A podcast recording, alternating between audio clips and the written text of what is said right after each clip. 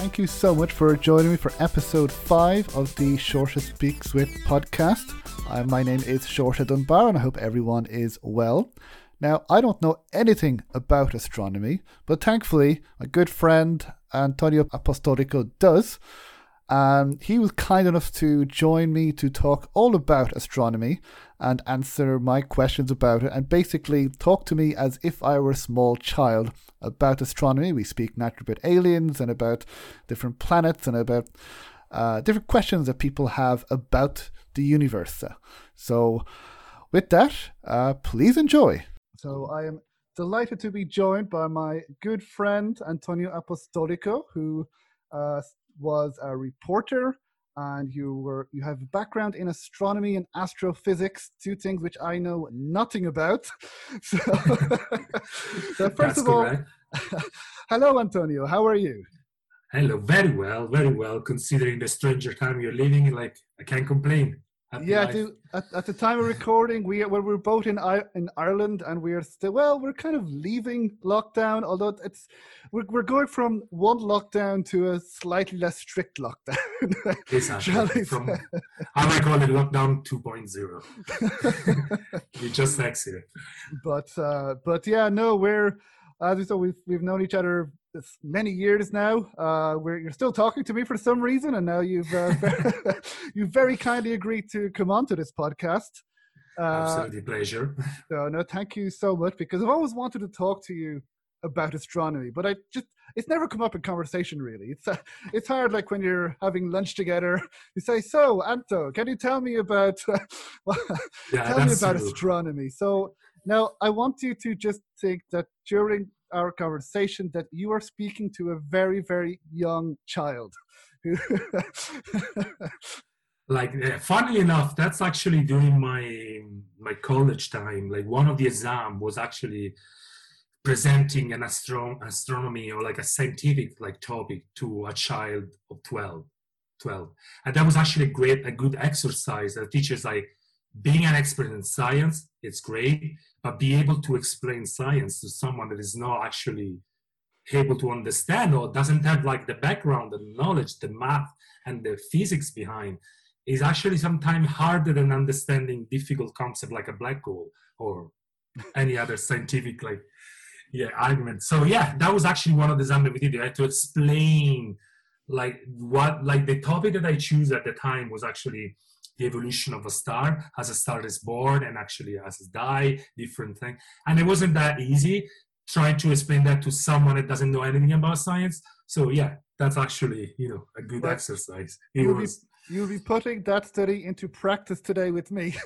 Yes. Because See, I, knew the exam was like wouldn't be handy. Yeah. I was never good at science uh, at, at school. If, uh, as my science teacher could uh, could probably tell you, that I, I don't know how I passed the exam. Somehow I did did, but I did, despite not really understanding. And I've always been fascinated by science and by you know astronomy and space, but I don't really understand it all. So I'm hoping to Yeah. To get some more understanding. Uh, Hopefully, hopefully, hopefully, Um, to so, so, well, as, as you mentioned, you know, because you know now nighttime, you know, I look up at the stars, and this year more than any other time, I wish, God, I wish I was up there. I wish I was in space right now. Probably better than living on Earth, but Oh yeah, I think a lot of people just had the dream to be a Mars, on the moon, just be away from everything that was happening on our planet. But still, our planet is beautiful, and pro- like unique. So yeah, we should probably uh, be happy to be here and try our best to improve like our Well, now- life and someone else's life in our planet. Yeah, absolutely. well, now now is a great opportunity to do that. So, exactly. Um, so I suppose the first question I wanted to ask you then is um, how, how did when did you first discover an interest in astronomy and astrophysics? You know, how did you because it's, it, as far as I know, it's not something that you just fall into. It's a specific kind of subject yeah, matter. So how did you get into astronomy, and how, when did you first develop an interest in it? Okay, so I think so. The passion for astronomy, I think it started when I was a child. And growing up in a neighborhood, like uh, on the outskirts of Rome, was was like not one of the best area of Rome. So there was not actually so many recreational activities. So one of the main, probably possibly the only place to gather for kids was actually the local church. And the local church, which every summer was organizing camping trip. So I was going to uh, on a camping trip every summer since I was probably about nine. And one of the things that I love to do it, like a nighttime, stay up until late. Most of the time, not even sleeping in the tent, stay by the fire and looking at the sky. Especially when you're on a mountain, like and it's so high and far away from light pollution in big cities. The sky was like covered in like like you know hundreds of stars. So I start just wondering like, wow, that's beautiful. What is a star? What is out there? And also one of them, I mean, one of the oldest guy that was actually escorting us during this camping trip was a scientist who studied sciences at the time. It was an older guy from me, probably was 20, 25. But you know, when you're nine, you think about like someone is 25 is like already old. So this guy was really passionate. Yeah, he was like bringing with him always like a, um, a telescope or even like naked eye. We were just sitting by the fire. He was explaining to a child like how the universe works, what the star was. So I got really into the passion of astronomy and getting to know more to the point that I remember one of the first summer coming back home and in winter time I went to the local library and I got a book about like stars, black holes, origin of the universe, galaxy. That book was by Stephen Hawking. I didn't know him at the time. it was just a random choice from the bookshelf. And I read that book at night time couldn't understand probably 90% of what is written there, but it was still fascinating the fact that like the universe was so full of like strange phenomena of like black holes and giant stars, galaxy, galaxy killing each other, so many things. So I was just like, okay, cool, this is really good, and I really want to know up more. So I decided, yeah, finish high school, even if I study IT and programming languages, I went to college and I saw there was a course in astronomy and astrophysics. So I just signed up without even thinking twice. And this is how I get into astronomy, basically. Yeah. Wow, no, that, that's great because you were very young when you knew what you wanted to do then. yeah, absolutely. Yeah, I was really young. And that's why I was, for me, was like, I need to know more about this. I don't know anything. So the only way for me is just to study and be, you know, like, became an astronomer, basically. and what was it then? What you what you expected, you know, when you're studying astronomy? Was there ever any point that you thought, uh, oh, this is not really what I expected, you know, this is not really maybe what, what I, I don't know, uh, want or, yeah, yeah. Or... actually, this is a great question. Absolutely. Especially the first year. Because again, being able to understand like astronomy and like the physics behind the astronomy, that's why astrophysics, you need to master physics and math. Obviously, at that level, it's not that easy. Mm-hmm. So the first year in college, we're all exam and topics and subject about like math, physics, like basic physics to the advanced like quantum physics, lots of math, lots of formula. And bear in mind, I love astrophysics, I love science. Don't really like math, but wow. as I always say, math is like if you want, if you're a writer, maths is your pen. Is the basic tool that you need to have to understand. So for me the first year was really tough because you were studying a lot of maths a lot of physics and not a lot of about astronomy. So that was really hard. Like sometimes i even thinking like oh should probably give up but i didn't. So starting from the second years you start to start you know study subject like you know astronomy astrophysics and all everything connected and go to a lab, go to an observatory. So when and then like the passion just like flare up again. So that gave me the motivation to keep going. But yeah, it's not easy at the beginning if you're not really mm. passionate about maths. Yeah, there's a lot of maths in there. Yeah. Yeah, I can imagine being, you know, an well, an astronomer. From what I imagine, making all these calculations. yeah, yeah, big computer help us, but at the same time, it's not that easy. You need to understand the phys- the physics, the economic behind, because otherwise, you know, like yeah, you wouldn't get to the point right. where you can actually explain. Yeah. and uh, did, did my, my image of astronomy and astronomers. Now, I'm sure it's completely wrong, completely Hollywood but it's that you all work with uh, white lab coats in an observatory with a big, massive telescope, and all of you are crowded around together. Maybe, maybe social distancing now, but you're crowded around a telescope, looking up at the stars. The stars, wow, the stars rather. The stars, uh, yeah. um, what, what, what is it actually like, though? Is it like that at all, or do you did you work in an observatory yourself, or I did a few like an internship in the in the observatory. Yeah, like that's yeah, that's a really romantic image, which is not far from reality for the truth. That's how it started. Actually, even to get far back, like we start like the first astronomer, like the Sumerian and then the Egyptian, they were a great one, and the Greeks as well. Like they, they started all of them like just lying down and looking at the star with a you know naked eye. Obviously, then with Galileo and so on, we developed and invented telescopes. And that telescope actually opens up like a, a big window on the observable, observable universe. And yeah, at that time, the astronomer was the guy in the dome, alone, maybe night all night long, observing the universe, taking a lot of like numbers calculation, then develop the theory behind. Nowadays, we have computers, we have like remote telescope. The most famous one, I, am assuming you have been, you heard about it, is the Hubble telescope, yeah. which is like orbiting around the Earth. So Even everything is connected to exactly. So everything is connected to computer. We have like you know with the internet and net. So like most of the time, working is like on the front of computer in a science lab when you gather information you analyze data and you just you know develop theory or you try to prove theory. One of the interesting thing about like astronomy is like like the scientific method that we all know. We observe a phenomenon we try to reproduce in the lab and we write the law and the formula behind it. Obviously astronomy is slightly different because of course we can observe the sky the phenomenon in the sky sometimes with the you know telescope and other different type of like instrument that we use. At the same time, it's not possible to reproduce in the lab most of the time. So, for example, it's not possible to reproduce a star in the lab. That would be destroying our planet. so, we're, we we're doing that already. We're doing that yeah, already. We, do a, we are going a good track. Yeah, hopefully not. But yeah, so some, so we use a reverse scientific method where you actually observe the phenomenon, you study the law, you study the data, and you try to see if your law or the formula that you already created actually match again what we observe in the universe.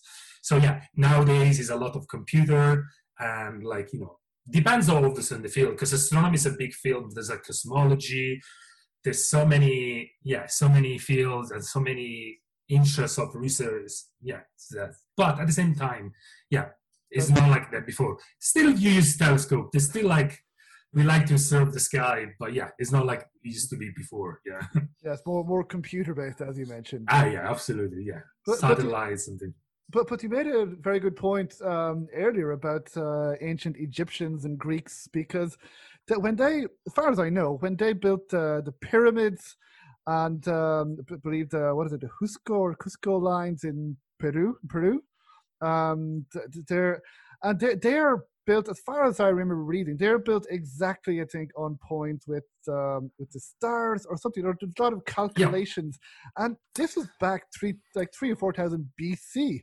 D- do we know how they got the calculations to be? And Stonehenge, of course, um, in the UK and um, over here as well. I can't remember the one in Ireland. In yeah, no, no, like uh, New Newgrange. Newgrange. That you know, with yeah. the with the sun on the twenty first of December and twenty first of June, that'll pass by that exact spot. So they must have they had the calculations exactly right around the world at the time without the modern technology. Do Absolutely, we yeah. do, do we know how they did it, or is that still a mystery? Or do we?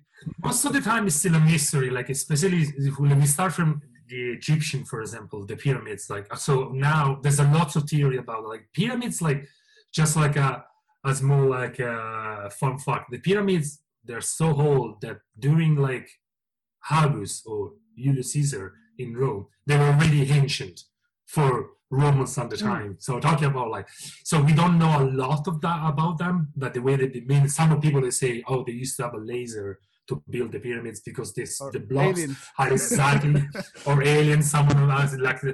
But com- to get back to your point about uh, like alignments. Like Hmm. there are a few. There's so many theories. One of the one that they told me that I actually true believe that it probably could be possible is that the three pyramids are com- like exactly aligned with the three star that are in the Orion belt, which is one of the most visible constellations, especially in winter time.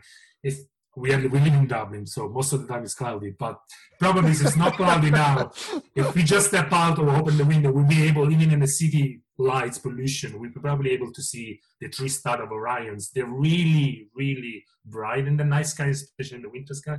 So probably that could be something that like the Egyptian wanted to align. It probably was a, to come back like back in the day, science and religion was are the same thing. So Mm.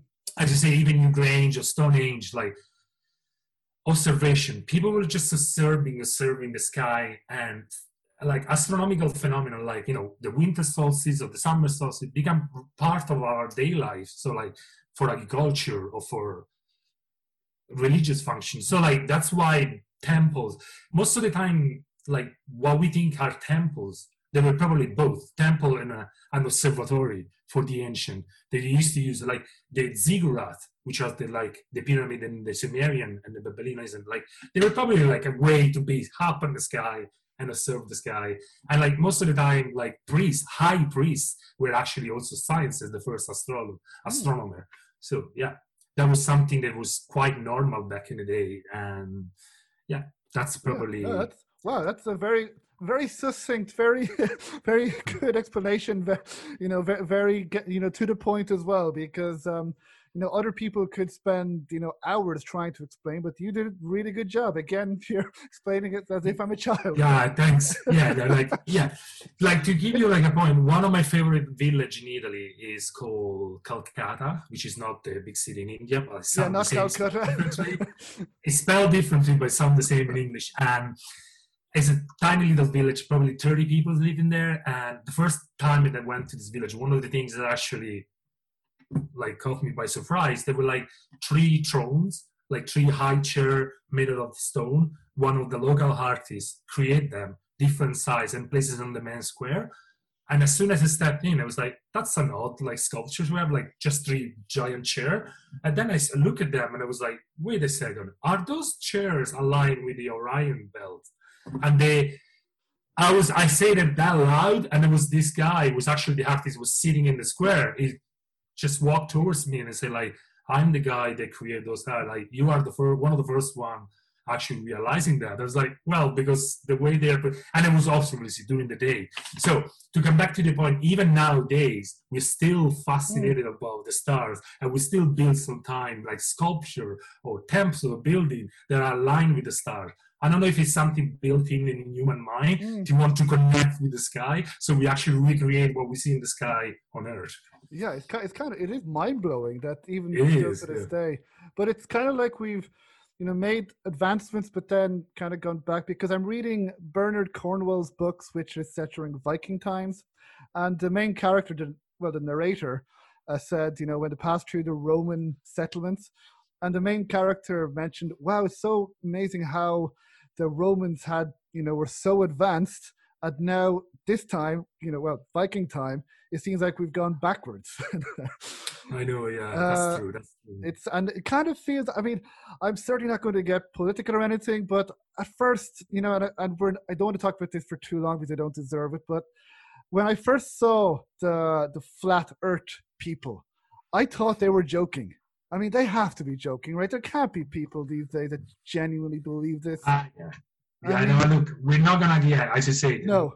it doesn't even deserve that much time. But like what I'm gonna say is again, I was I had the same reaction at the beginning, and then I actually evolved that thought about like maybe I don't know, a lot of people maybe do believe that, but I kind of believe that most of them they just like to create the sensational movement behind. I don't believe that when they had a lo- home alone thinking about that, they actually truly believe that. You know what yeah, I mean? I, They just use it cannot believe. as a like, yeah, it's like, yeah. So I, I really hope so. But then again, they can believe whatever they like. Well, yeah. definitely the Earth is not flat. definitely. Um, okay, well, we'll we'll move on then. Um, but th- th- before we get to astronomy, because I have some questions for you, see if you can ex- of course explain. Um, uh, first of all, you said that. Well, I mentioned that you were also a reporter, which you, you did some, I think, documentary reporting. First of all, how did you go from working in astronomy to being a reporter? And what what did you do as a reporter? Did you go anywhere? Did you uh, do any uh, any specific kind of reporting that? Great question. I know. I know it's a great question. It's a great question. I know. Look, in general, yeah, I have any, to give any a specific type of reporting. Yes, I'm going to be a yeah. prize winner here. I know, no, no, no. Like, that, like in general, I give you a bit of background of like person I am. Like I like I'm really curious as a person. I like to explore new things. Like so one another thing that really interested me was uh, first all traveling and second of all like camera and like filming. So I always also had a passion about you know, camera. I was I used to be the guy in the family with the camera on on any family event or like party weddings. So I was like and what happened like while I was in college study for astronomy like and as you say like working in a research field in a science field is not really that easy, especially in Italy. Like it's hard to find a job. It's hard to find also a good research program that actually give you the possibility to study and at the same time pay you pay you well. And then you know we all live on our, on this planet and we need to pay rent, bills, and everything else. So as a summer job, I start to work for my local TV in Rome and literally as an assistant for one of the live shows they used to have every summer by the sea. And I got into the like the TV uh, broadcast world, and then eventually I got a job there. I started as a contractor, and then I became like I've been employed full time, and that's how I get started after college work in the TV broadcast. I worked there for seven years, almost seven years before moving to Ireland. So yeah, I got into this, you know, like being a reporter, video editor, director as well and during those seven years, long, short, long story short, I developed a passion of, for documentaries. And documentaries about like different topics, but the main common line was traveling somewhere in a place to understand a situation, maybe a social situation, economic situation, political situation as well. But rather than do the classic documentary, the film, the classic documentary, and tell okay, this is what's happening because it's Kosovo, for example. I've been Kosovo. Kosovo, oh, there's a war in Kosovo. We all know what it caused then. And we hold there's a lot of history books and a lot of website talking about it. My main goal was like telling the story through the eyes of normal local people. So I used to go there, talk with people, having an interview with people, just a chat really in a bar or in a restaurant, and just tell the story. So from their point of view, which is most of the time it's not what we see on on the main right. sources. Yes. Exactly. Exactly. I, I can imagine. So, yeah, especially when like in the conflict on war zone, it's easy to say those are the baddies, those are the goody one. And then it's different when you actually go there and you talk with local people, you realize there's this big shade of like a big gray area between black and white, good and evil. So yeah, that's another thing that interests me a lot was like just yeah, exploring the world, traveling the world. So I've been in Kosovo, for example, in North Africa, uh, in Tunisia, especially after the first revolution that was like seven, eight, mm. nine years ago. Um, yeah, so those like the two main one, but then across Italy, across Europe. Um, yeah, I, I do. I did. I have a few. The last one, actually, fun fact that I did was I'm in Belfast. Oh, in Belfast, yeah, that's. Yeah because for me it was fascinating to the like knowing that like you know all the troubles all the if you're from ireland you know about it. You're probably studying in school you live on your own life your families your friends friends of a friend. In italy you don't study in school you don't know anything about it. And we always talk about you know the wall of Berlin, the Cold War, which is the main topic. And then you realize I'm here in Ireland and there's actually something that happened recently enough. So I was interested in it. So I went there and I went just in Belfast, talk about like random people, Catholic, Protestants, doesn't matter to see their point of view and it was really interesting and i really enjoyed it unfortunately all of them they're like in italian because back in the day i was living in italy they are on youtube but yeah probably one of my next project would be like subtitle them to have a bigger audience right yeah no they're, they're, they're, all in italian and no subtitles yet but hopefully no, they hopefully yeah yeah yeah because i would love to see them myself yeah no but uh, I, mean, Nor- Northern Ireland is a you know fascinating country as well. I've been there. Well, I've done, of course, the Game of Thrones tours a few times, and I've yeah. been there visiting as well. And now again, we'll go back to astronomy now in just a second. Yeah. But it is just to, just to kind of put it into context. When I was working as an English teacher in Spain, one of my colleagues was English, and now he's not political himself, but he said he went to Northern Ireland, and he went to you know he's at the Chipper and he just asked for fish and chips. And because of his accent, the guy refused to serve him because of his accent. And he said that it's very strange. He said, wherever I go, about 50% of the people love me and the other 50% of people hate me. Just yeah, that's the reality. yeah, and it's, absolutely. It's, it's, very, very strange over there. It's um, and thankfully things are better now. I know, um, absolutely. Yeah, things are better. Like, yeah, to just, you know, to recap that exactly that that's what I, that's one of the first and probably the most important lesson that I learned doing my traveling around with like reportage and documentaries, even when I was in Kosovo. Like in Kosovo, there's this kind of like you know conflict between Serbian and Albanian. Same things you would say between like Protestants and Catholics. Doesn't matter if it's like religion, it's like like language, cultural background there's always an excuse to fight against each other. What I learned that actually gave me hope, gave me hope. It was like older generation, they still all hold on into it. So as you say, that guy went to the chipper. Probably the chipper was like, oh, I don't like this guy just because of his English accent. Mm-hmm. What I learned in Kosovo was the same. You were talking about people of my dad generation, 60 years. They were like, mm. no, never.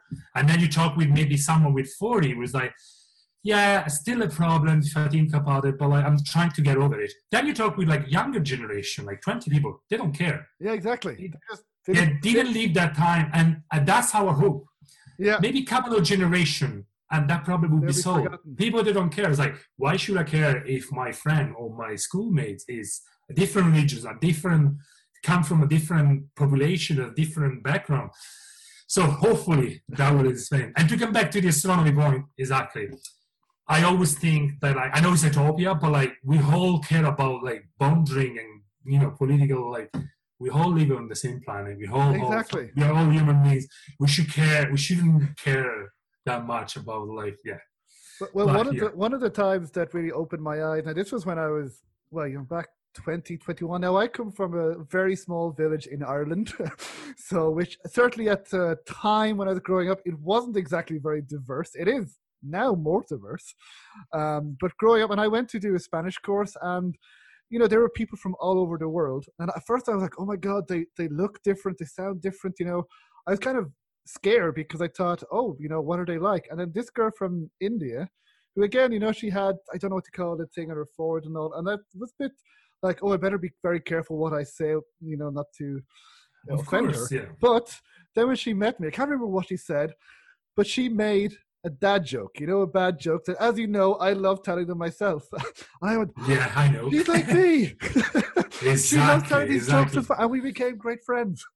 Even know, so, absolutely. and that kind of opened my eyes. Like, no matter where around the world people are from, that we're all kind of, kind of the same. You know, we're all on this planet.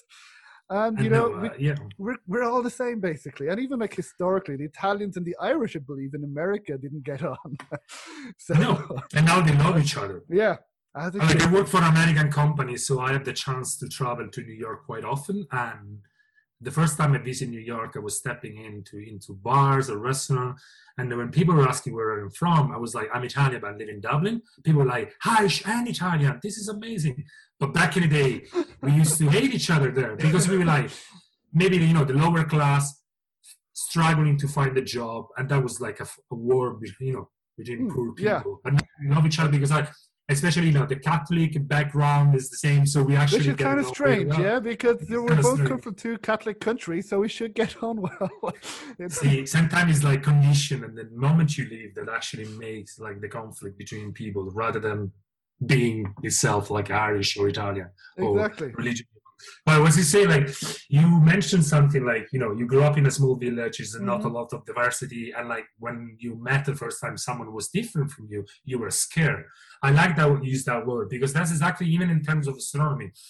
Most of the time, because I you know when we are like especially back in the days ancient people were like observing the sky and see new phenomena mm. and there was like what's going on there they couldn't explain themselves and of course a new team they were scared. So there's a lot of stigma behind like you know comets or like a supernova bright star in the sky. Still nowadays some people believe those are sign of bad luck. Mm. because that's what happened. And that was like the scary thing. Like oh a new star in the sky. Something's going on. That's a bad luck. Or like there's an eclipse now on the moon, like a moon eclipse, like that's a bad luck. So yeah, we still do that. Like everything, every time there's something new, we are scared. I think probably it's our survival instinct, but at the end of the day, if you just get to know each other, or if you study more, or if you just talk with people, you will understand that we're actually so similar. There's nothing to be scared about. exactly. Know, so if you have more knowledge, then exactly, yeah. Uh, you we realize we're all the same with that with you know astronomy the stars that it's fascinating but not maybe not quite as scary you know the, no quite as scary no, absolutely absolutely um, well uh now spe- speaking of which you know because i have a few questions since we have someone cool. who studied astronomy uh, yeah. See if now it's not not an exam. Don't worry, this is not not going to test your your ability. Back college. so back in college. So what is a star? No, but so just to just to pretend that we have some that I, I have actually planned this, we can do this in some topics. um, that so thinking of uh, different planets then. Um, I, I suppose the first question that I have that interests me, I'm sure people listening might already know, but just per- personally out of curiosity.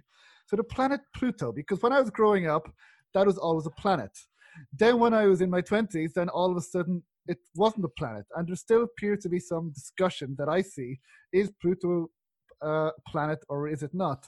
So, but I, I imagine when you were first studying astronomy, it was a planet. It was a planet indeed, yeah. so, is it is it still a planet? Is it not a planet? Is it a star? Is it a moon? Is it a, what what, what exactly is Pluto now? Do do we know, or is it you know are we? Are yeah, absolutely. Still, are people still discussing and arguing about it? The argument about it, I think the majority of them, because it's just like sentimental attachment, the fact that like, oh, we used to have nine planets, now we have one less, but no. So I think like that's the problem is like, of course, the more we go, like astronomy, like I studied astro- astronomy like almost 15 years ago now. And it's a huge time, or it's not at the same time, because you know, it's a, it's a, it's a new science, we're still discovering a lot. So obviously technology is advancing. So thanks to technology, we can actually see and calculate and observe new phenomena. So sometimes we need to rescale our formula, our parameters. So, for example, it, long story short, for Pluto, is that obviously we changed our definition of a planet based of new scientific discovering, new data that came from satellites and telescope. So because of that, we changed the parameters Pluto went out of the list of planets. To be easy to understand, think about like our solar system is you know made of like nine or eight planets. The first planets are the rocky small one. So I'll talk about like Mercury, Venus, Earth, Mars. Then the more we go further from the sun, we have bigger, giant, made of gas planets. So it's a different and then Pluto is this tiny little rock there. So even like this is like, okay, probably Pluto is not really a planet. Probably was like an asteroid that was living around these kind of clouds that surround our solar system that being trapped by the gravity of the sun and they start to rotate them around the sun. And there's so many other asteroids that are actually rotating among the sun that we discovered now. So you say, okay, Pluto is a planet, we have so many of our other planets. So probably Pluto is not really a planet because now we know that there's asteroids like captured by the sun gravity. So that's why we just we we changed the definition of planet, and Pluto unfortunately is being left out. out. still not. like we still love it. We still love it. We still study. Like we send like you know like a, a satellite there. We have last year the beautiful images of Pluto. One of the first images of Pluto with Yes, this giant spot looked like a heart, and it was on Valentine's Day, so it was kind of romantic at the same time. But yeah, like we Was still that, was, that, was that the new discovery last year? Uh, the images of Pluto. I remember reading something. I think it was that. Yeah, yeah. Yes. It was I think it was last year to almost two years ago. Like 2020 is blended into Yeah, one day, that- so it's hard to get back like Pre-COVID. yeah, pre-COVID era. Yeah, but yeah, yeah, it was recent enough anyway. Last year for sure, we got the first, the very first image of a black hole, and it looks exactly like we were That's that's artistically. Yeah. representing. Yeah, yeah, yeah. So probably that one. But like, yeah, Pluto, like a couple of years ago, I think it's 2018, we discovered like uh, we no, we discovered obviously. We we got those beautiful high definition images of the planet or asteroids or whatever we want to call it. of the yeah of, of the yeah asteroid you know asteroids like protoplanet or like mi- mi- mini planet maybe or kind of planet, planet. sort of planet near nearly planet. It's still an object on our solar system so it's still Exactly. part of It's our solar cool. system. It's still cool. Yeah exactly exactly. We still like it. and, and then turning to something that is a planet at least from what i understand which is mars. So as um of course.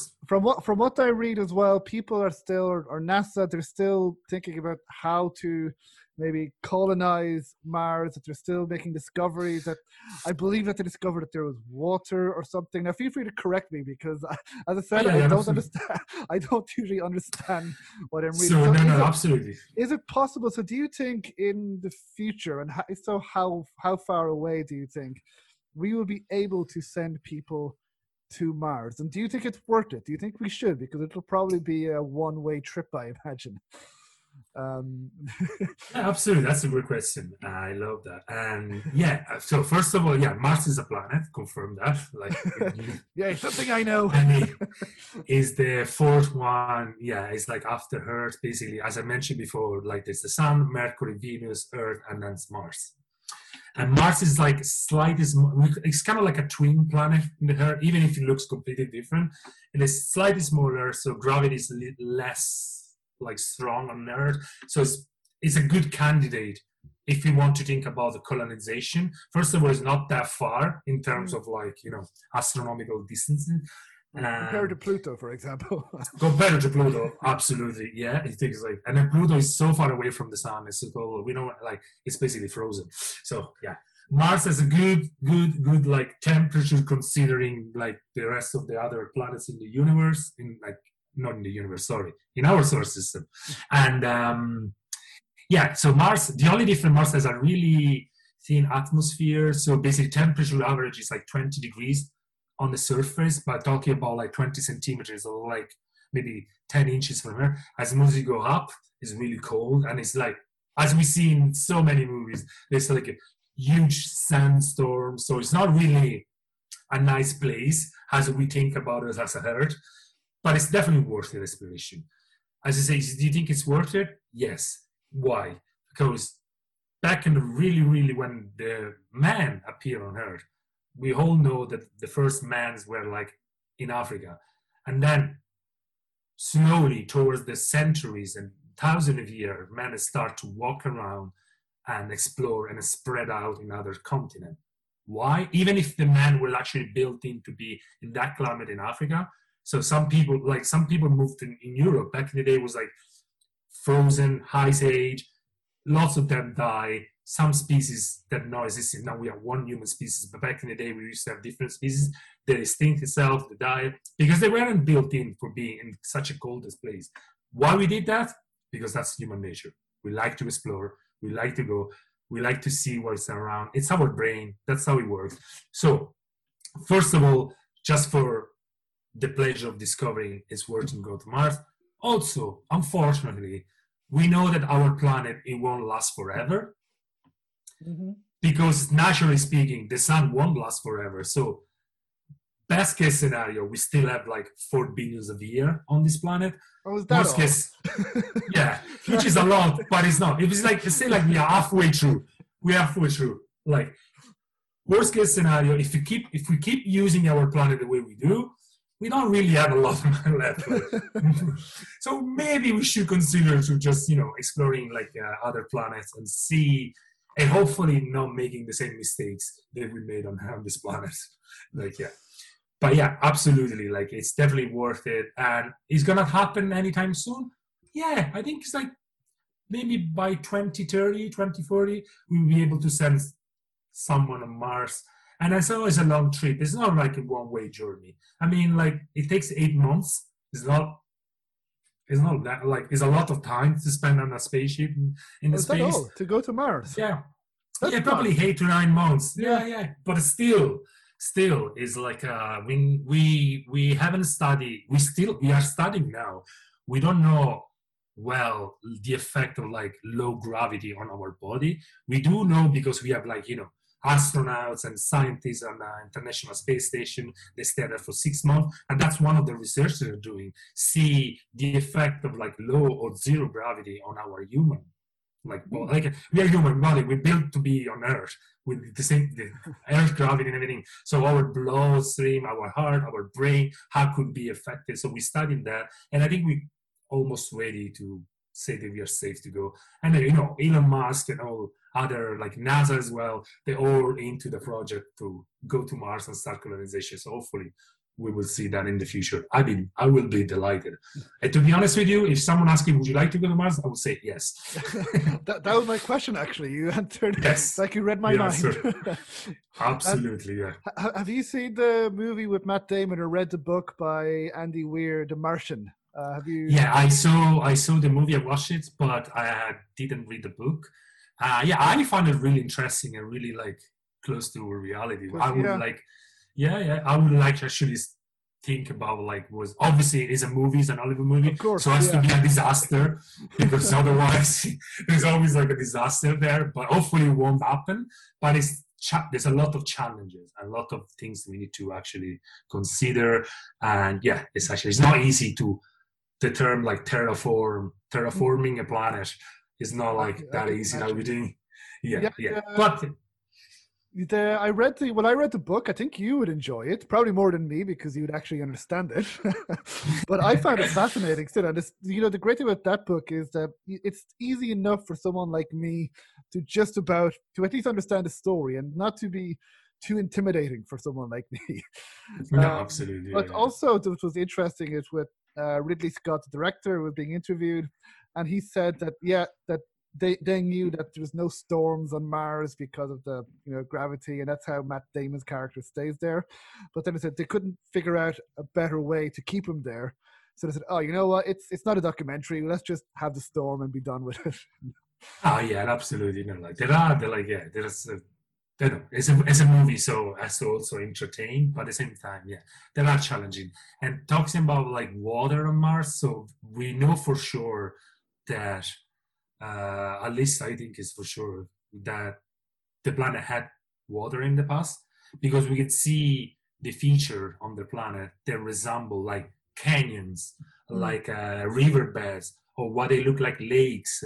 So there's so many places on Earth, like the Grand Canyon and other places on Earth, that actually look, especially because we send like a robot there. We have live picture, we have videos of the Mars surface, and we know that that looks exactly like the same feature that we have here on Earth, where like water erosion. Then water disappears at some stage. We don't know. We we don't fully understand yet, like how. But that's it. Like the hope for scientists, because that would be the biggest problem colonizing Mars, bringing water with us. Water is really heavy and it costs mm. a lot of fuel, and it's not. And also, once it's over, it's over. Once you're on Mars.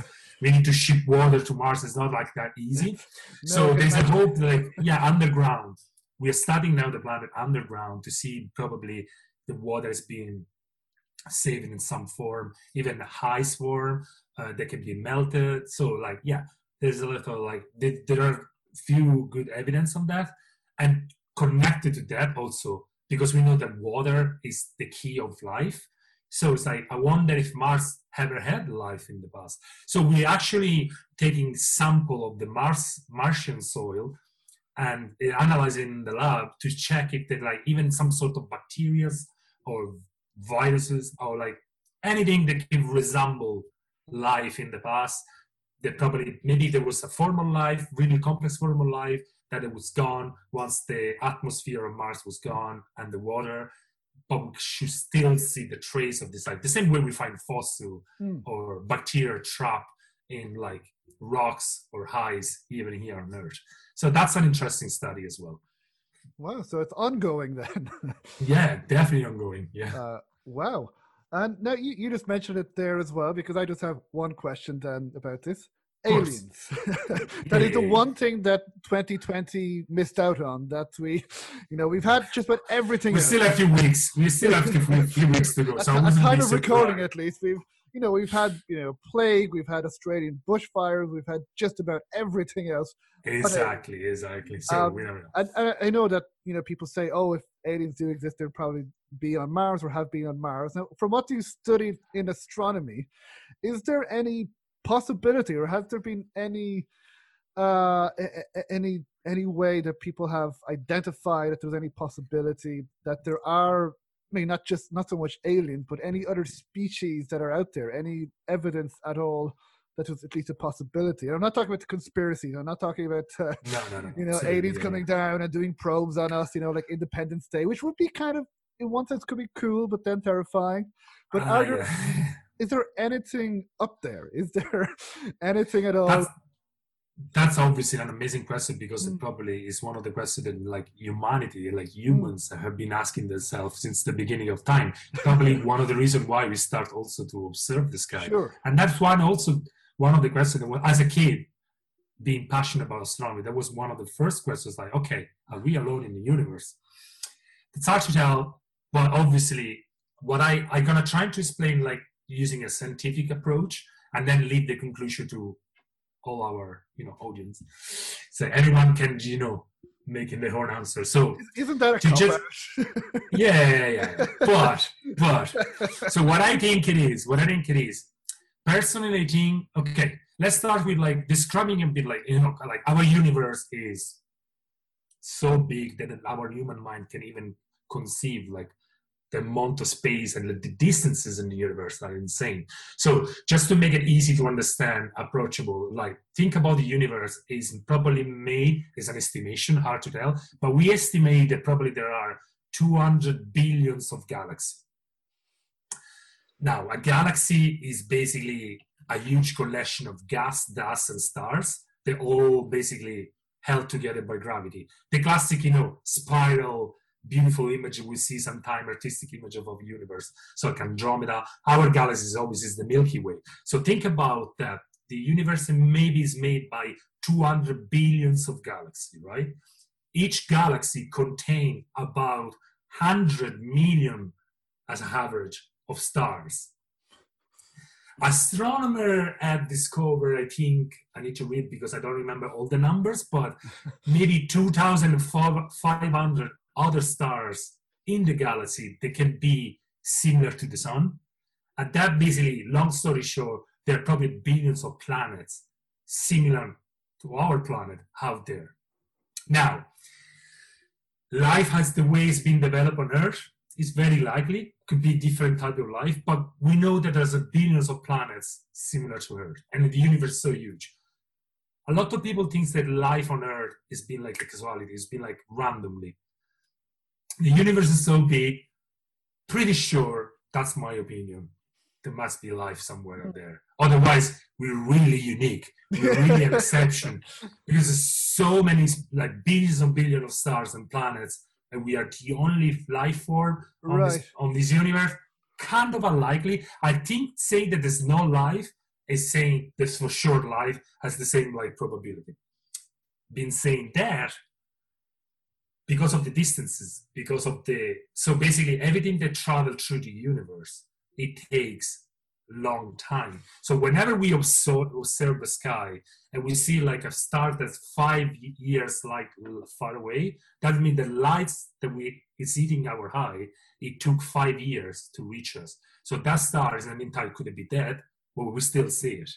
Mm. because the universe is so big that the light light has needs time to travel through the universe Right, so all Well, the we- stars are dead basically because it's almost no. but like yeah well we but the good thing is like the universe is a big time trial like time machine because when we observe galaxy five billions lights far away that means that what we're seeing now it's a galaxy how it was five billions years ago so for- that's for us a way to travel in space. That's why we know a lot of phenomena like how the universe evolved. Been saying that like maybe in a planet there's a civilization that was advanced like the the way we are or even more advanced but it lived five million years ago. So they missed us. We're never going to be able to see them. Or maybe they're going to be in the future. So time is actually is an important factor. And again trying to catch signal for other like other civilization because if we want to see them they need to have some sort of like advanced technology. The same way if you actually travel around the solar system you will probably catch still radio transmission that been transmitted like during the second world war and now they're maybe on pluto now. If we could have like a radio a, a giant radio we could have cut that signal. So but it takes times and probably we will and the more the, the signal travels through the universe the weaker it becomes. So it's hard to so we need to be really lucky to be on the same level of like technology on the same specific time and close enough to observe other life.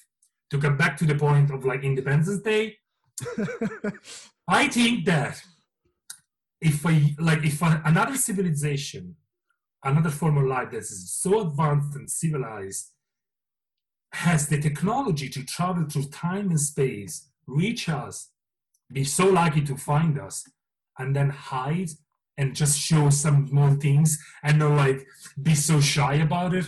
Mm, i don't think so. Like i think if we if we will discover another planet with another another civilization we will just go there and say hey rather than be like let's be in the dark and just yeah. you know see how they react. Obviously that yeah. So it's interesting because there is a there's a there's a scientist uh, called drake. It was you know it's drake this is the drake equation. He actually tried to create an equation to estimate the amount of life like the number of civilization in our galaxy in the universe. And there's a lot of factor a lot of variables but if we take the lower estimation probably the answer is no. There's no civil, advanced civilization in our galaxy possibly in the universe. If we do the good estimation, so the highest probability, 15 millions. Not too bad. Again, there might be before, there will be. Times isn't the key. So we, we need to be really lucky on being on the same we- page. We, we haven't time. found so we haven't found any evidence yet, but it is possible. Yes. possible. It is possible. I don't know if you ever heard about SETI. So, yes, yes. they In, uh, Yeah. in America, that do they send like radio signals to space? and we actually something? yeah exactly SETI is like acronym for search for extraterrestrial Mm. intelligence uh, yeah we, we do send signal but also it's a giant like there's a like, radio telescope receiver so it's basically a giant here that we have on the planet that we point towards the universe randomly to just try to cap any signal and i think it's important to understand because Mm. that will change the perspective like I think the day we will discover we are not alone in the universe, that will change things. We probably will think that humans being are not the most invincible and unique creature in the universe. That probably will help with all our issue on this planet. But yeah, SETI is actually a thing. So like searching for extraterrestrial life is not only like conspiracy theory or like like you know sci-fi. Obviously, it's great sci-fi. I love sci-fi movies, but it's also as like a legit like scientific program as well. Yeah. Cool. But uh, because didn't we didn't we discover a planet? Was it last year, a few months ago, that was similar to Earth? Or am, I- am I going crazy? Did I read that? no, no, anywhere no, absolutely. that there There's was- so many.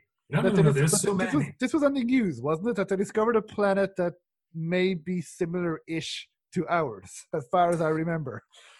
Actually, discover a few, like Oh, okay. hundreds, hundreds of them. But like, yeah, it's a good like. Every now and then I see in the news, discover a new planet similar to Earth. Obviously, that that research is important for us because, like, in terms of like colonization and Mars, we want to see first of all if there's any planets that would be suitable for our form of life, and also those planets might be a good candidate for form of life the mm. way we For know us. like water yeah also for that like water carbons like based on carbon yeah so like that's so that's really likely that like if there is the same condition of like same temperature water condition atmospherical condition there is a higher chance probably bacterial for animals basic plants not an advanced civilization but that would be again an important discover like we're not the only life form in the universe. And that could be yeah that's why we search for this planet. That's one of the things that i studied in college as well was one of the exams that really was passionate about it the way we can actually search for extraterrestrial planet so outside our solar system. There are different techniques because obviously planets are not that bright like the star but we do we observe a star for example. The star produces lights on the same level and sometime we saw like a, a glitch, a drip in that light. It's like, what's going on? It was the planet orbiting in front of the light. The planet was between our telescope and the stars. So reducing the amount of light reaching us. And it was like kind of like a cyclic one. So it's like, okay, there is something orbiting around the stars. And that's how we discovered that our stars, the sun, is not the only one having a planetary system. There are so many of there and also we search especially the one we call habitable zone which is the same distance between the sun and the earth. So we, believe those are the best condition for developing life. And also we observe stars that actually the same characteristic the same size of the sun. So we are we trying really hard to find a similar planet with a similar condition outside our solar system. So in, in our within our galaxy because that's the limit now. Well, you know, you know, I'm not sleeping tonight, and I'm going to be thinking about all of this. exactly. Oh, I spent so many nights not sleeping thinking about it. Yeah, I like it. uh, well, my, my my question is always, if there is life, you know, with cool technology and advanced, why would they come to Earth? You know, a planet that we, as we know, is dying. Basically, why would they come here? Oh well, probably with the same spirit we will go uh, for like for spirit of exploration and yeah, probably. science. Uh, Probably, yeah. But again, if they need its own, yeah, no, we were ready for them, obviously, absolutely. But also, it's a big effort that require really advanced technology, and I'm pretty sure that if someone will reach out, reach out, will arrive on Earth, they won't hide themselves. They will probably, you know, make their presence like obvious. Like, now, speak, speaking of stars, uh, you said you know to the sun as well. This might be a very stupid question, uh, but I'll ask you this anyway. Can a star ever turn into a planet, and or is that not possible at all? Is that a very stupid question? Which it probably is. no, it's not is- actually a stupid This question. this is this is from somebody that said who does who likes science but doesn't understand it. So, is this at all possible? yeah it is it is in a way that like stars like stars i, I mentioned before stars have like a, they start like you know a star born and dies. Like there's like a life Mm. a lifespan is they're not like they're not like they don't last forever. And the way they end like from you know their their, their death let's call it death of a star really depends on the initial mass. So to make it short and easy to understand if a star is big enough, it can, when it dies, explode it and release all the gas that contain in the star. And what left behind is their core. Then it, towards the evolution, become rocky and solid. And that could be kind of a planet. It's a body. It's called like, like yeah, the brown dwarf or the white dwarf. But and if this kind of like cold, with no emission of lights and body just go and travel around the universe it can be captured by another star and they can become a new planet for their planetary system. So that's possible. It really depends. Theoretically no it does. We are observing them like it really depends on the initial mass of the star. Some stars that just explode and the explosion is so big they destroy also the core so there's nothing left behind and it's just a giant gas clouds of gas that would be then collide again and form a new star. So it's actually a good, efficient recycling system in the universe. So from the death of a star, there's a lot of material gas that can be recollect together and create a new star or maybe a planet. So it's like, like a, almost an infinite cycle, cycles. And the good thing that I like to think about it, all the molecule, all the atoms on this gas, they ended up being in a planet, on the planet, they are the same atoms and molecules that actually made us. So we are basically stars, made oh. from the stars. It is true. I and always knew most, a star. I know, yeah, yeah. but like we are made of the same material that our stars are made of and also i did not know think that. about yes and also there's a really and also think about it everything so even our brain is made of the same atoms and molecules from the stars and now that brain name itself as a brain and is trying to figure out how the star works which is kind of like in like that keep, keeps me up at night all the time. Like it's literally mind blowing. It's literally it is mind blowing. the same the same atoms that made like they were in a star millions of years ago now are in our brain, and the same brain is trying to figure out how the universe and the star works, which is crazy. like wow, that's yeah. No, that, I mean, wow. Now, now you just completely blow my mind again but um, but yeah, then go, going on to uh, the moon.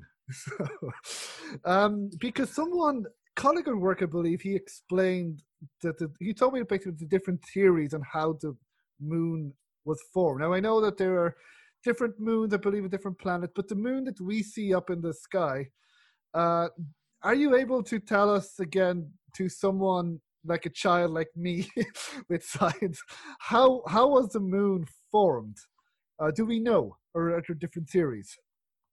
There's obviously there are like there's so many like hypotheses and like um about the formation of the moon, and apparently one of the last one, the recent one, which is seems to be one of the, favorite one among scientists, is the one probably your colleague mentioned was like the fact that we call it the giant impact hypothesis. Or, as you say, you want to know, like, like trying to explain as a child, the big splash is also cool. so again, during the first, I said, the early stages of our solar system, when planets were forming, so the Earth, the Mars, Jupiter, and our Sun. It was a young sun, still, you know. Um, there was a lot, as I mentioned before, a lot of material, gases, around the universe. Those gases and particles they start to collide together because of gravity. Gravity is always the big director of our universe. So particle of gas that become maybe pieces of rocks and things that start to collide together. And like the gravity works like that. A body always attract another body. And if the body is bigger, has a bigger attraction to the other body. So the more gas and particles are colliding together, the bigger the rocks and the protoplanet was forming was keep attracting other stuff. So what happened probably so at the very early stage in, the, in, our solar system, there probably were so many other bodies that could be a planet going around. Like imagine like a, a pool match when you just like you open the pool matches, all these kind of balls going around, impacting to each other. So we do believe that a planet called, I can't remember the name now, I think it's called like Theia from Greek mythology, which was a titan, which also like, it was the titan that created Selene, which is the goddess of the moon. So everything we use Greek mythology and astronomy a lot. So basically, what happened during the formation of the solar system, we do believe that basically, yeah, what happened like like a giant like black kind of proto planet impact the the early like the youngest the young earth is basically exploding a few material and that was actually the moon. So people believe that the moon was formed by the earth or people believe that scientists believe that like two different small planets collided together captured by the gravity of the earth and then here we go we have the moon and it starts to rotate like you know around the earth so yeah it's hard to tell but that's yeah the big impact seems to be the most like possible explanation Well, okay, wow, again, that literally mind blowing. That's it. And so uh, yeah, the early solar system wasn't like a pleasant place to be. There was a lot of explosion impacts and like. Yeah, that's what I'm getting from our conversation. That there's a lot of things exploding, a lot of things crashing into each other, and it's uh, not, uh, and it still are. Yeah. Kind of yes. like a war still going on up there. With and it still is. Like, yeah, we don't see it because, uh, you know, in terms of astronomical speaking, times are so big, but we still are moving towards each other. There are galaxies collapsing to another galaxy or solar system. That's why I probably say the worst, the best case scenario is going to be five billions left on this planet. But God know what happened. Like an asteroid can hit our planet and change everything. So like, yeah, the universe is really like unpredictable. Yeah. Sp- speaking of that, um, you know about asteroids. So how because again, think about Hollywood movies, you know, like Deep Impact and Armageddon and movies like that. Uh, an asteroid is coming towards Earth and basically, you know, destroying the Earth. More or less, how likely is that to happen? Because I believe recently, from what I read, there was an asteroid that was close to Earth in early November, from what I remember reading. Yeah, um, yeah, it's just to add anything more like in this kind yeah, of situations. Just, just like, because that's what 2020 needs now is an asteroid coming close to Earth. exactly. so yeah, no, I mean, it's very unlikely, but it's possible. It's possible. It's possible. It's possible, and it's not like a, a risk that we need to underestimate. And actually, there are a few observation centers around our planet, and we actually keep monitoring monitoring the sky and and the deep like part of our solar system. Again like for the pluto situation there. There's so many asteroids that can be trapped travel because the sun has a big impact in terms of gravity. So it can actually attract those big rocks. They're like basically giant ice ball going around the universe. And there's a chance a possibility like one of them change their course because in impact to another object in the solar system, they can be deviated towards Earth. So it's not like, oh, this is not something that happens every day, obviously, but we have also a system in place and also actually a plan in case we actually observe something. That like I can remember now there are different levels of like alerts depending on the size of the rocks or the size of the asteroid that can that might collide here. But like yeah, we do have like we have like missile like rocket shield, something that we can shoot at them before hitting her. There's so many things. So what we see in the movie is not really far from reality. Hopefully, wow. won't will happen. we know we have a scientific proof that asteroid that actually was the cause of the dinosaurs mm, extinction, okay. massive extinction, and that was one of the last one they heard. And it created huge impact on our planet. It almost wiped out 70 to 80 percent of life form on Earth. Thank God life is really resilient and then eventually will develop some of them. And then when mammals become the big, you know, mm. you know, the big like we can, uh, we can shoot down an asteroid if it comes close to Earth. Hopefully we'll be able to. Yeah, we'll be able to. But yeah, it's possible. It's possible, and there is a scientific problem behind. We monitoring. We monitoring, and we like we are constantly looking at the sky, and just in case to be ready in case there is an asteroid that might impact with the Earth. Yeah. Wow. Okay. Well, now I don't want to keep you too much longer because I know you've kept you long enough now. Um, no problem. But then to uh, to to finish off, we haven't even spoken about black holes, which could be uh, its own its own topic. But I, I suppose it, as as easily as you can to explain to someone again, because I've I've always been fascinated with black holes, but don't really understand what they are. Is it my image of it? As we mentioned that there was a first ever photograph of black hole a few oh, years cool. ago. Yeah. Um, is it something that kind of sucks everything into it, and that's uh, it, you know, does time stand still or go backward? Because I saw the movie Interstellar didn't really understand it all, but Interstellar is a great movie, but it went too far, obviously, because but that, there's a reason why. Like okay. black hole, like we don't fully understand them yet. Oh, also, it's we not know just a lot behind. no, no, no, no. We know a lot behind, and obviously the general relativity, like law, like Einstein, help us to explain a lot of like phenomena in the universe. But like even that Einstein theory it's limited when it comes to black holes. So yeah, this look sorry, black holes. Do, what is a black hole? Let's just try to explain it this. this Just a very simple question with a simple answer. Absolutely, no, no, it's not. It's a very complicated question, but at the same time, we can actually find a way to explain easily. So again, a black hole is one of the possibly possible way that a star a star ends. So again, a star is big, explode, leave behind a small like core, then probably become cold and then become like a rock, like navigating and like wandering in the universe. If the stars is big enough when it's like in during this like its life, it's big enough. There is actually a, a critical mass. After that critical mass, we know for sure that the star, when it's gonna be over, when we're gonna be dead, will generate a black hole, and that's why the gas, the star has a giant ball of gas burning from the inside with nuclear explosion. So it's a, basically a hell. We love the star, they're so romantic, but it's like, it's not really a nice place to be. And like the sun as well. So mm. what happened is, like a, like a star is basically an object in constant in constant battle between the explosion that is happening inside the star and the gravity trying to collapse it. So the like the nuclear of the star, there's like nuclear reaction that tend to let those gases explode, expand in the universe. At the same time, gravity tend to compress it. When they find the right balance, here we go, we have a star. This giant sphere of gas burning.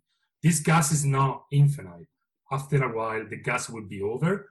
And then what happens when the gas is over? Gravity will take control and compress it so the star will release the gas for like long, like physical and like phenomenon. I'm not explaining it now, but long story short, at the end of the day, if the star is big enough, gravity will collapse all the gas in one small, say small in terms of like astronomical small object that is so compressed, that is so hot inside, that basically the gravity is basically to give you an example, maybe like a giant stars all compressed in a smaller one. What happened? The gravity is so strong in that object because as we mentioned before, the bigger an object it is, the biggest the gravity, the attraction it has. So in, in a black hole, the star is like the um, gravity is so strong that even the light, the light, which is the most is like the fastest things in the universe, can leave that object. So basically, it will revert back. And that's why it's black, because it's impossible to see, because even the lights can leave the surface. And then, yeah, what, to get back to your point, does a black hole sucks everything? Not really, in a way. If you are close enough, yes, you can be a trap from the gravity and you ended up in a black hole, which is not a pleasant experience.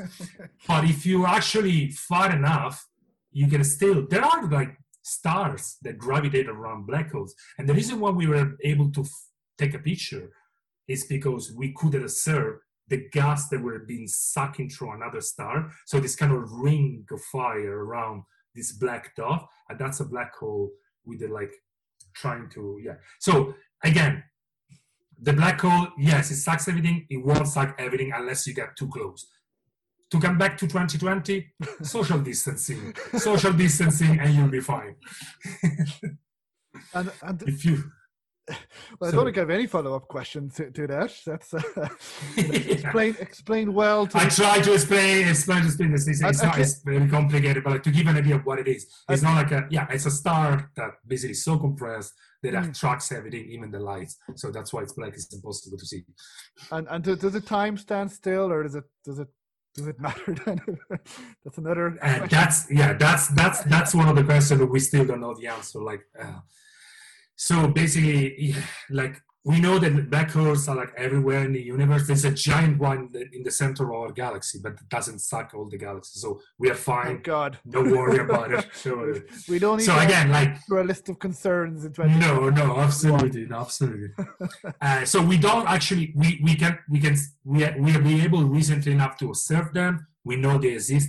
They're about their resistance. So we know before there was a theory when Einstein developed his equation. We didn't know so according to this equation, they were explaining how the universe works, how gravity works. Then we say, okay, if those equations are true, we should observe black holes, but we never seen them before. Now we do. So that's another proof that the Einstein theory is actually valid. But Einstein theory is a limitation. We don't know, we can't explain what's going on inside a black hole. Because first of all, nobody it's possible to go if we were yeah. Well, I don't think we will survive. You can't even send like like a spirit like we did on Mars. Obviously, everything will be crushed and things, so it's impossible to know. According to this equation, if the theory is correct, basically what we know is basically it's obviously behind our knowledge, but there is um, one of the solution of this equation let us think that we found basically a situation called the Kerr space-time from the scientists. Scientists now you know the space-time, what up, what happened across the the black hole or inside the black hole. So we know this everything is happening inside the black hole possibly is not time dependent it's time independent which is, that means that basically nothing in that place happens over time now on our knowledge of time if you are in a place where everything is still nothing moves nothing changed, not even a clock how can you tell if time is passing you won't be able to tell so we kind of believe like probably everything is still, so possibly the time too. Because the really the only reason why we know that time is passing on Earth, for example, is because we see events like the sun rising, the sun setting, things are moving, we are getting old. But if you are in a place where nothing change, there's no change in environment around you, everything is still, time doesn't have a meaning anymore, at least. Because if nothing moves forever, there's no like concept of time the way we perceive it is basically so we can kind of say that Right, yeah. everything is still so probably the time too Right. Okay. That that's a great explanation. I think to make me i understand. know sorry it's not really that confusing that obviously it's so many No, no, it is behind, great. I, I am far away I from me to know the answer because again like study astrophysics 15 years ago No, lots I, of I improvement feel a lot like I'm. Lear- I generally feel like I'm learning a lot here. Now this this I'm is now we're nearly fin- I'll nearly finish up now, but this might be a bit random, but something I'm curious about because from what I've read, the Great Wall of China. Um, I read it. This was the only man-made object that's visible from space. Is that? Do you know if that's true? First of all, and if so, do you know how that's possible? Again, very easy questions, but do you? I mean, I know it is you've never been to space, so maybe you don't know. But from what never been to space further, I know maybe you have. uh, you haven't told have. us. but is do you know if that's if that's possible, and why the Great Wall of China would be the only man-made object that would be visible from space, if that's true? Uh, I think that was like something that been spread, is- like believe it or not, myth? by. I think it's a, it is a myth. Unfortunately, Right. it's a myth. It would be nice. It is a myth. I think it was something that probably would be like spread by like some Chinese astronaut back in the day. I don't know the story behind, to be honest with you. But what I know that is a, is is a, is a, is a, is urban legend. It's a myth because even that the yeah the Great Wall of China is big, long construction. I think it's too thin to be actually be observable from the universe, at least from a low, even from a lower orbit. With naked eye, obviously, if you use a telescope, say for example, you use a telescope on an instrument while you're on a, on the moon or Mm. maybe International Space Station, probably you'll be able to see it. But like Right. naked eyes, it's not true. It's almost impossible. I think there are so many other things actually be able to be observed because the way we built up our planet. So maybe like highways or city because the lights, or the way we actually change the shape of our soil, destroying mountain and things. So those are probably easy to spot rather than the, the yeah the Great Wall of China. So unfortunately, it's a, yeah, it's a myth. yeah, it's a myth. Okay, so that was uh, let's clear that up then. That's that's a, that's a myth that We we know, can see. And then the Yeah, final no. question, the final question, then um, you'll be happy to to know is you mentioned as well that you love you know sci-fi. We spoke a little bit about The Martian and about Interstellar, but as a person who knows a lot about science and astronomy, do you ever get frustrated when sci-fi series and books and movies when they get things wrong? You know about uh-huh. Oh. science because someone like me wouldn't know, probably wouldn't care, but as a scientist, as someone who's uh-huh. studied science, do you ever get frustrated? And do, do you have any examples? Yeah, I do, I do, I do get frustrated. but then I remind myself it's just a show and right. Uh, look, there are so many sci-fi. Like one of the recent one I've been seeing, actually looking forward for the new season to be released in a few days, is um, The Expanse. I, I remember I was going to say that. Expanse is great, I and I think it's like yeah, it's very sci-fi. All uh, I think the science behind is great. Obviously, it's a sci-fi TV show, but was, for example, one thing that bothers me a lot is like space explosion. Obviously, it wouldn't be the same if you're watching a movie and there is a giant spaceship explodes in the universe and you can't hear the sound because the sound doesn't really travel well in almost a void space. But obviously, in movie, there's always the sound effect, which it makes sense because you know, like the sound effect is you know complementary to the visual of the explosion. Could you imagine watching a movie in space when every time, every time there is an explosion, it's completely silent? It wouldn't be the same. Yeah. yeah. So it's fine. We can, I can forgive that. Yeah. But there are a few. But like again, it's an you know it's a show that's supposed to entertain you. It's not a documentary. So sure.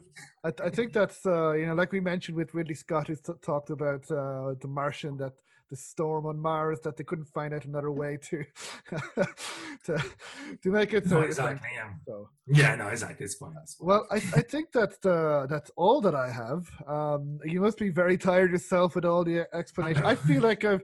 I, I think you know I speak for many people. If you know whoever is listening is that I'm going to start a petition to try and get Netflix to give you your own show, yeah, where you can explain yeah. just science things because you were interesting and you Look, made it under, understandable. well, there's so many people out there, obviously more qualified than I am. Like, for example, one of my mates is like uh, uh, mm-hmm. Brian like, Cox. Oh, Brian Cox is really good at explaining. And Neil deGrasse Tyson. Yeah, as well too. But like, I'm a big fan of Brian Cox. I've been on a live show last year in Dublin, and it was mind blowing. Even oh. if a, a, lot of things that I knew it, a lot of like like more the, the way he's playing very complex like topics and like it, it's been obviously again thanks that was really nice yeah, and thank I you enjoy our chat but i yeah. apologize to all the scientists up there if i probably say some like something is not possibly correct just to try to explain in a simple way so but yeah again i think i'm think passionate about it no, yeah, we, we, can see that. No, I feel like I've learned a lot. So, again, thank you very much, and hopefully we can we can meet each other soon. hopefully, hopefully. Thanks. So that was my conversation with Antonio Apostolico. I hope you enjoyed it, and thank you once again to Antonio for taking the time to speak to me and answer my dumb questions about astronomy. Um, and hopefully we can speak very soon. Uh, so if you wanted to, if you enjoyed this podcast and this episode and wanted to help, you can do so in a number of ways. You can first of all subscribe if you wanted to get all episodes automatically wherever you listen to podcasts, which I believe I forgot to mention in previous episodes. You can also uh, rate and review this podcast if you so wish. You can do so on Apple Podcast. You can also go to ratethispodcast.com forward slash shorter speaks with, and the links are in the show notes. You can uh, rate and review different places at that link. And if you wanted to appear on the podcast and speak to me about any topic that you have expertise on or you enjoy talking about or any book you may be writing or anything at all, you can contact me at shorsetspeakswith.com forward slash be my guest. And again, the link is in the show notes. So uh, thank you as always for listening to everyone. And uh, next week, excitingly, I am joined by Empire film critic, podcaster, and author Helen O'Hara. So please join me for that. Until then, take care, everyone. Goodbye.